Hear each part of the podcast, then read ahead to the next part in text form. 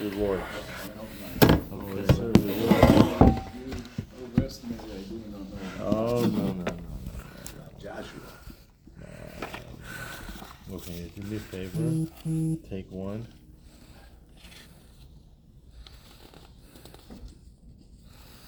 One. Do me a favor, please.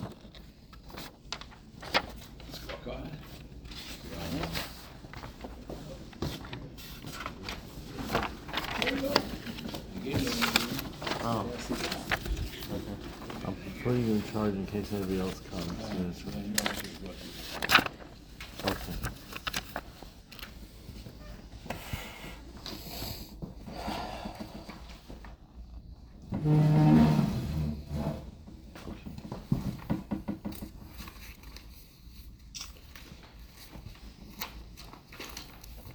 So in Perik Shlishi, if you learn Perik Shlishi, it's about one topic. It's about the splitting of the Yarden. And it's actually very fascinating that Hashem made it that it went straight up. Straight up so you could see from far and wide. There's a whole machlokas, as you guys know, in the Gemara as to how far high it went. The main thing was it went straight up. And it started going up as soon as the Kohanim went into the water, it went right up there. That's what the second, uh, the, that's what the third parak is all about, talking about. And once the Kohanim went in and started going straight up, so then came the, the, the Aron was brought into the middle, and then the people all passed through. Okay? That's the second, that's, that's, that's the third parak in a nutshell. So we go to the fourth parak. And there's something very, very unusual. Now I'm going to tell you, I went to Aish HaTorah, and I came into Aish. It was 1978, and I had never heard about this. Again, big deal that I didn't know anything about this, but I'll just give you a little background and and then about what was going on in Aish, and then we'll learn the Psukim inside here. So Reb Noach Weinberg was trying. He was he was working on the, beginning of the Kiruv world. You have to put the world into perspective. The first Kiruv yeshiva was was was uh, in YU, the JSS. The school it was called the James the James Striar. Yeah, that was like in the early early '60s is when they opened it. And the second Baal Yeshiva was Hadar HaTorah, which was the Chabad school, a yeshiva on Ocean Park, on Eastern Parkway. This is all before the Six Day War. It was early. Then you have the Six Day War, which opened up the whole realm of the world toward the idea of Yiddishkeit. It was it was like a, a, a total total like a nuclear bomb when it came to pe- being proud of being a Jew. The Rebbe at that point said you should go to the kotel and you should make a a, a little box where you can put tefillin on, which was actually we look at it as not being so revolutionary right now that you're asking people, soldiers uh, all day long being asked to put tefillin. But at that time it was revolutionary.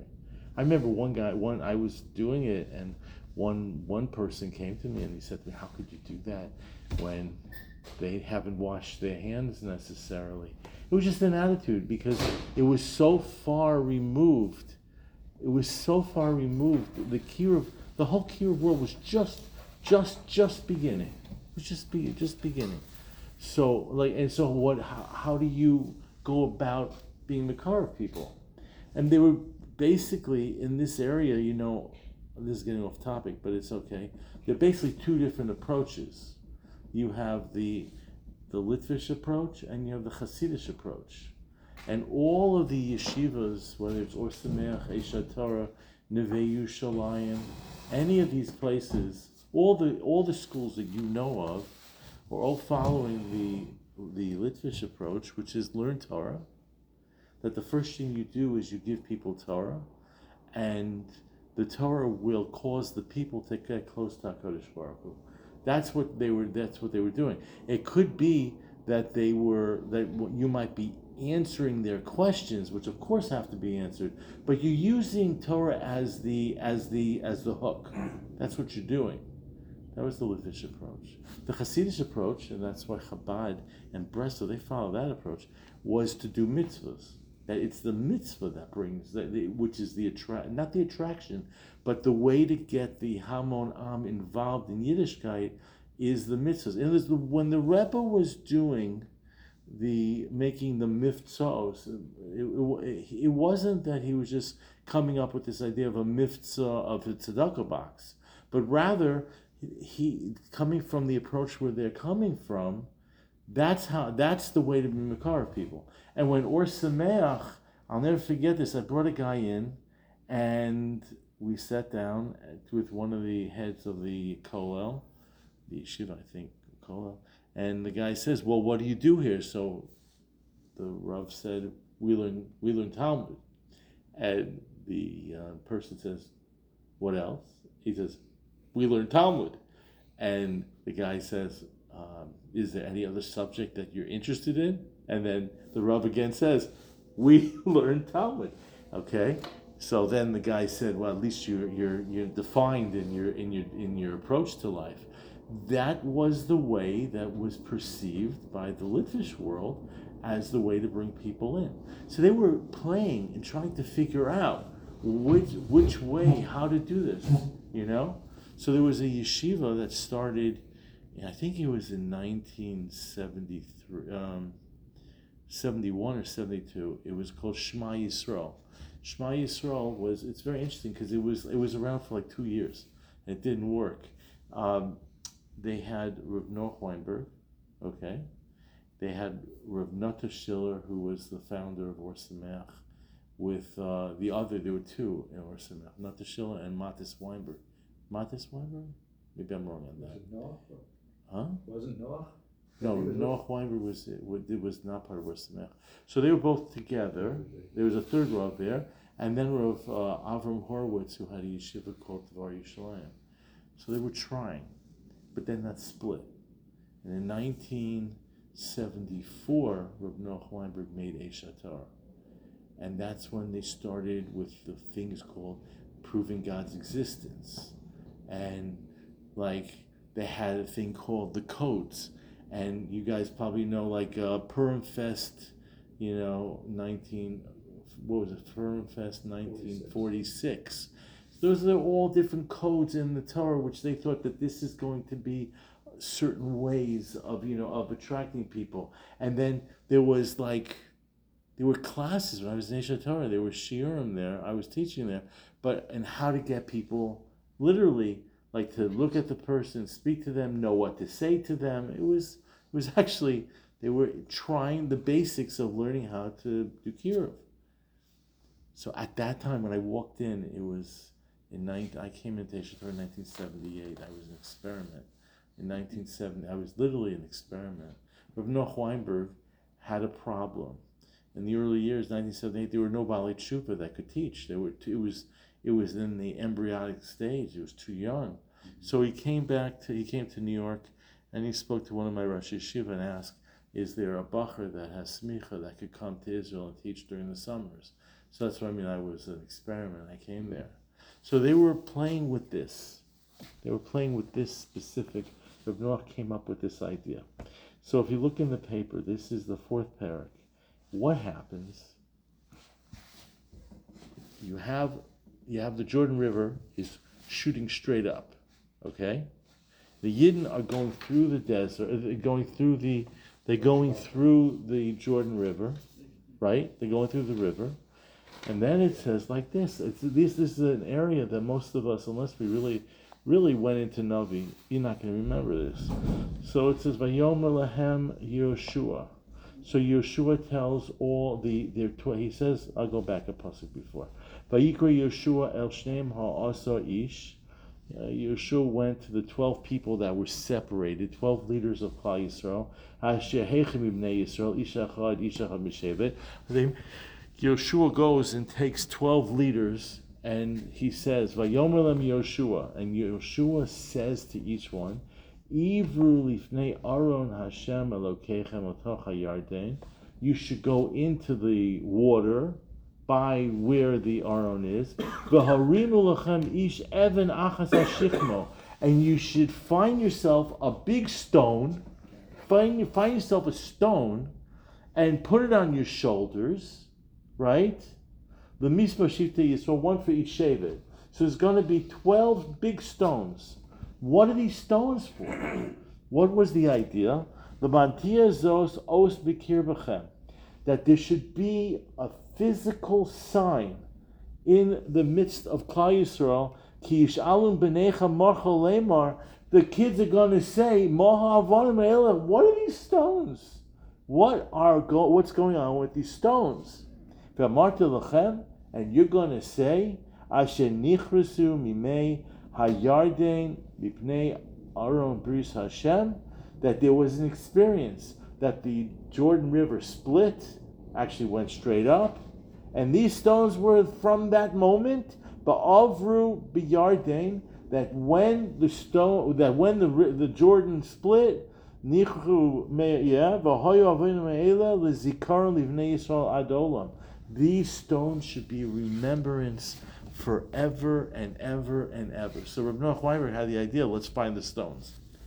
They had a whole expedition. They were looking for the stones because if it says in the pasuk that there were, that stones existed, so imagine if you could find the stones and you could tell people this these are the stones from when the when the Jordan River split. It would have been a tremendous movement, you know, like toward chinuch. I mean, tshuva. So that's when I came into Aish. This is what they were talking about: the stones. There were these stones. Why? Why? So I'm going to be honest. I'm going to be honest. You know, growing up in America, growing up in a in a family where both my parents were Bali Tshuva, the idea of Masorah was not something so, I don't want to say valued, but if you don't have it, you don't, uh, you don't talk about it. You know, if your grandfather was Rav Shimshon Rafael Hirsch, I don't know if your grandfather, whatever, what's the deal? My wife's side, Okay, but, but what's the deal? sixth generation. She, she she's fourth generation. My grandchildren are sixth generation. From Shimshon Rafael Hirsch. So when you got it in your family, then you can start thinking about what is this Masara thing. When you don't have it in your family, you don't think about it so much. That- That's the truth. I mean, I, I, I'm being honest. I think it is, but it's such a You know key what my Masorah component. I don't. I'm a Sorah. My mother and father said yes. They meant yes.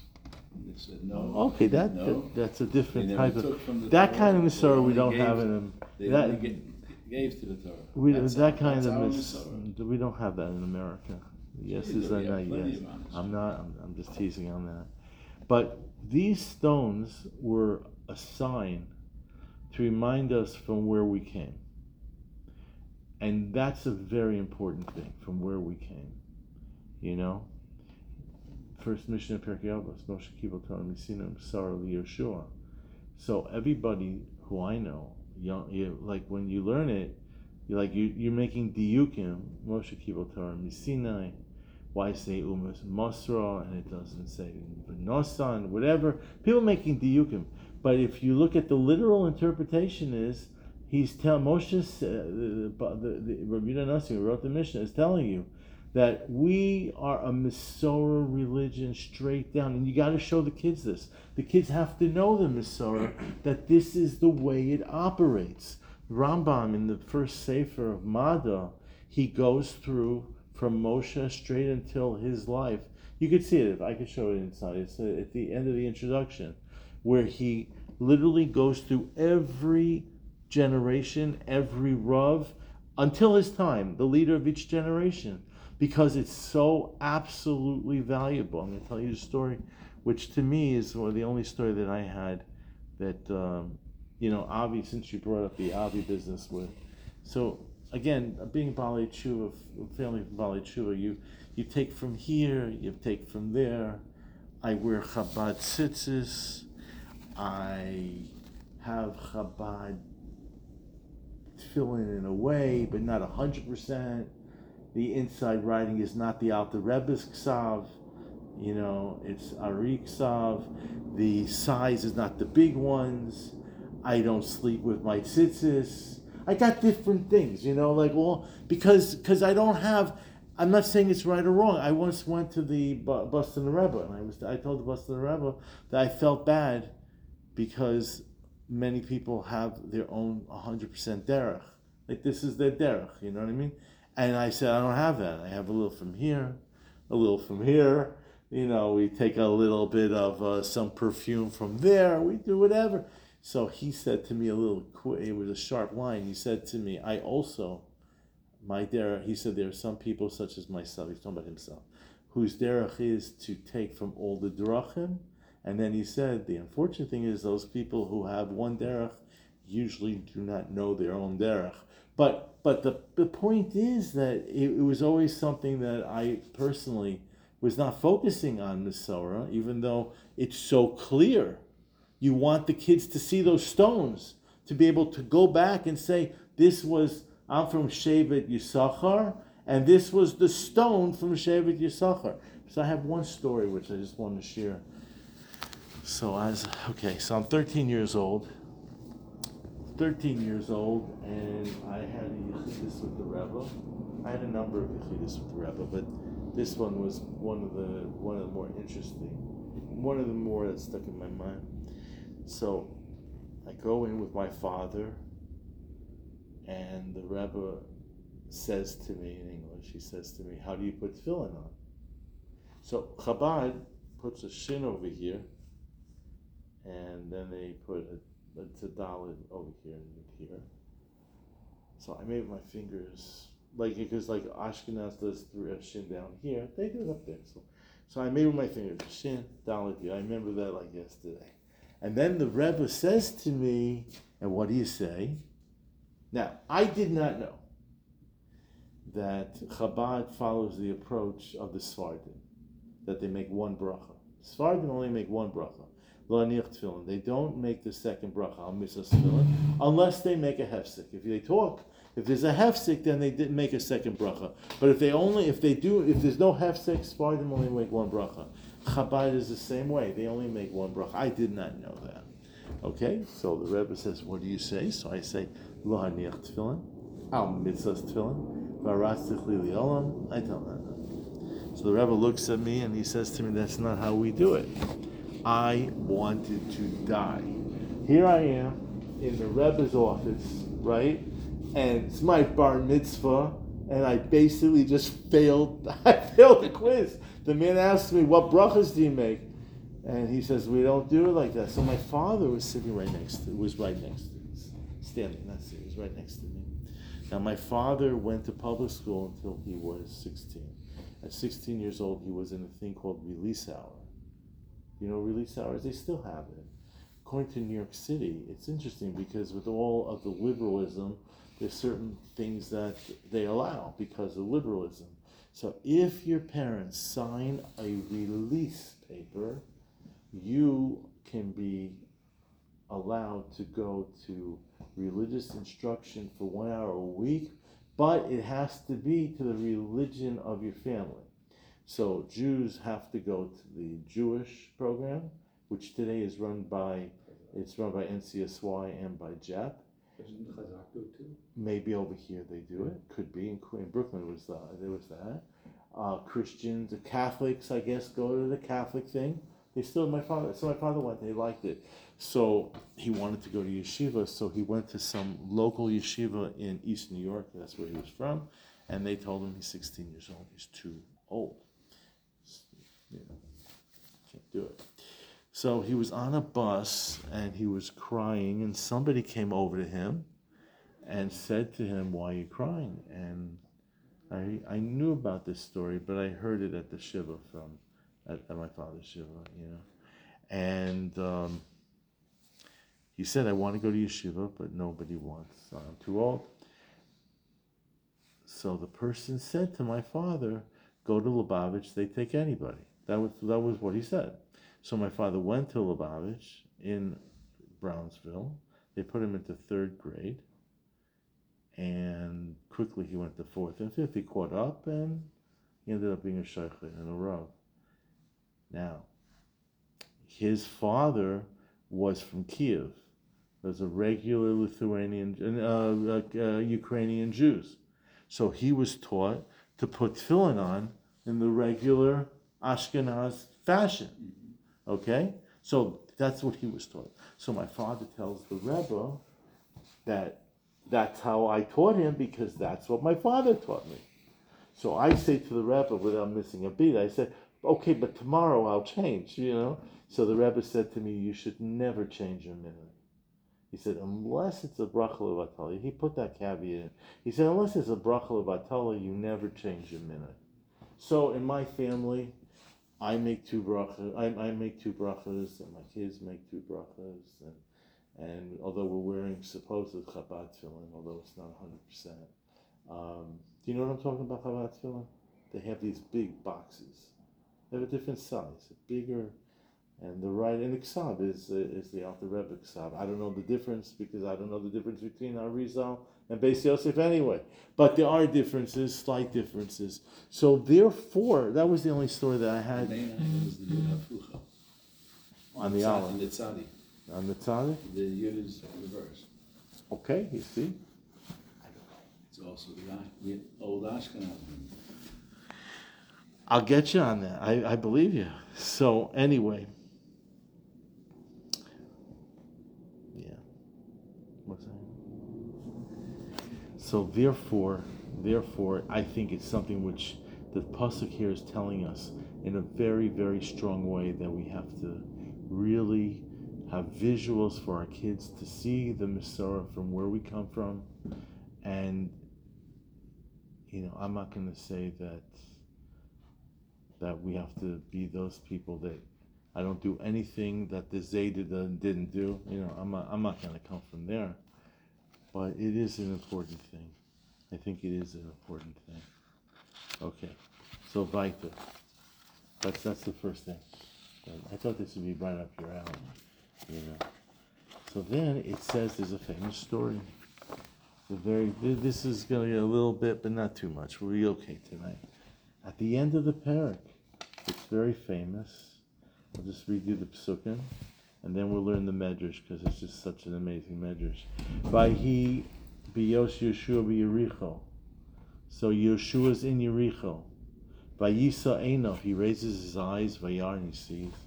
Vihine ish omed lenegdo, and there's a man standing right in front of him. V'charvo shalufa b'yado, and the sword is out, which means that he's saying he's ready for warfare. Vayelech Yeshua Elov, Yeshua goes forward to him. So the Meforshim say, you see from over here that a leader should, is not going to be in the back, right? Most of the time, the leaders lead from behind, right? In the American army, the generals are all the way in the back. In the Israeli army, if you look at the people who died, many of them were majors. There was one general, you know, out of 30 people, 32 people who got killed, one general. There were a number of majors. That's not in the American army. They'd all be they'd all be privates. Maybe, maybe, maybe a sergeant. Not more than that. But by us, it's not like that. So Yeshua goes forward. Vayomer lo halonu ata im litzarenu. Are you a friend or foe? What are you? You're coming at me in the middle of the night, and your sword is out. What are you? So he says, Vayomer lo ki anisar Hashem. I am an angel of God. I'm a I'm a, I'm a general of God. Ata bosi. I'm here now. What is that about? So if you remember the Gemara in Brachas, it talks about the Yipal Yeshua al panav artza vayishtachu. So Yeshua bows down on the ground because he realizes this is a malach. So he's in your he's in Yericho. He's getting ready to make a war, but obviously Hashem is sending him a malach to tell him he has to do tshuva. That's why the sword was out. That you better do tshuva. So the question was, what was he having to do tshuva on? So the Medrash says three things. It's very. I'm just going to read it for those. I'm sure you guys know it all, but we're just going to read it again. The Amar Rabbi Abba Bar Papa. This is from Eruvin. Lo nenash Yoshua. Yoshua was punished. Ela b'shvil for three reasons. Number one, Shibita Yisrael Laila Achas Meperia Verivia, that he, for one day, he pushed off the people from having marital relations. Okay, so that was the first possibility. It's a big avera if a person just messes with people. If a rav does it, if, if you can't do that, you can't do that. You cannot play with that. Obviously, if there's agreement by the husband and wife, that's one thing. But otherwise, you can't play with it. Amalo, another another thing that happened here was that he was mevatel the Talmud shel ben harbayim. So he thought that maybe, maybe that's why he's being punished. But the real reason was Achshav, what was it about? He was Mevatel Talmud Torah. And because of that, because of that, his life was in peril. As it says, Godol Talmud Torah, Yoser Mihakrovas Tamidim, that Talmud Torah is in essence greater than bringing a korban, as it says, Atobasi, I came now. So Be'ez Hashem, we're learning, and it should be it should have been a schus for Klal Yisrael and for the soldiers in Israel, and everything should be good for everybody. Next Wednesday night, we'll learn, and then we're going to make tzitzis. We're making tzitzis with the Israeli green tzitzis. Okay, just one more thing here. Uh, I just saw this also here. It says, "Vishtachabu apo apo apov." So how could it be? The kasha is, this is in Megillah and in Sanhedrin. How could it be that in the middle of the night, Yoshua bows down to this person? How could he do this? For Amar Rabbi Yeshua ben Levi, Rabbi Yeshua ben Levi said, "Asli Yadam sheyitin shalom l'chaver balayla." You're not allowed to say use the word shalom to a person at night because chayshinan we're worried shema shade who maybe this is the human being maybe this is a shade shiny hacha de amalei it can't be he knew it wasn't a shade because he said ki ani sartzava Hashem because he used the name of God and by using the name of God you know who the person is when you speak to people and you hear how they talk now, I know you've never spoken to lowlifes, but if you ever speak to people who are not of the highest caliber, they literally cannot put a phrase together without some inappropriate language. They can't do it. It's not that they're bad people. They don't mean it bad. They're not really cursing you out. They literally do not know how to make a statement without it. On the other hand, when you listen to a tzaddik, they speak deliberately, they got, you know, I mean, there's a different angle here. So the Gemara says, "V'dilma mishakre." Maybe, maybe, the, maybe he was just faking it out. So the Gemara answers, "Gemira mafki shem shemaim levatala," that the, they wouldn't, uh, even a shade would not say the shem shemaim levatala. Something to think about because we all, I, I shouldn't say we all. I'm going to say myself sometimes the language when you're around people you can pick up language and that's not not a good thing you gotta be careful okay a pleasure i'm happy that you came misora is more important than we imagine again i wasn't raised with i want to read one thing here it, I, i'm sorry We'll just end this one thing i you ever see this sefer this is the most amazing book this is written by ari kaplan this is called the Handbook of Jewish Thought. It has two volumes. There's volume one and volume two. I was very close to Ari Kaplan. And volume one he wrote. Volume two was taken from his notes. So it's really not I mean he, he didn't write it. He um, he wrote the words, but it was on his computer and they took it off the computer. So it wasn't edited by him. But he has he what he does is he goes through I just want to read this here. Yeah, One second, one second. Ah, this is so beautiful. I'll read it to you. So what he does here is he he starts with man, then he goes to the commandments. He he writes out everything. It's such. I'll, you should really look at it. So in the area of minhagim, he writes like this: throughout the world, different Jewish communities observe different customs. Although this may make their observances appear very different in outward form, in essence, the differences are actually very minor. With regard to the basic observance of the laws of Torah, all traditional Jewish communities are essentially the same.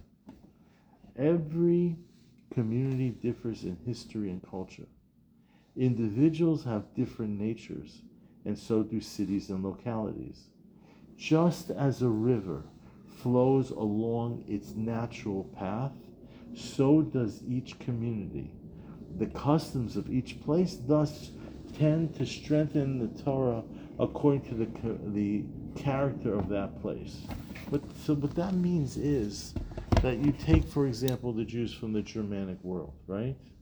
It's not that they were amongst the Goiimnes, and that's the sole reason that they act in a certain way. The German Goyims, I, I'm, you know, that's not true. It's everything. It's the topography. It's the food that they ate. It's where the neshamas came from, and the Jews from Algeria, right? And they have certain customs.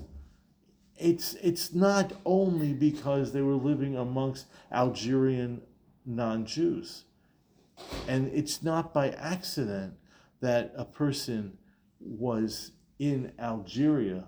His neshama was destined for that area, and the minhagim that the people have was were created in order to enhance those specific neshamas. It's not just an arbitrary whatever. Okay, how many people we have here now? Two, four, five. Gavin is six, and downstairs Avi is that's seven, eight. It's eight. Okay, we'll get two more. You want to send on the chat or not? That we have Maya for now, or Stick around. You davened already? Yeah. Well, there's at least four people who davened already. Yeah, four four daveners. You and Avi davened, did you not? I daven? I shouldn't have, but I did.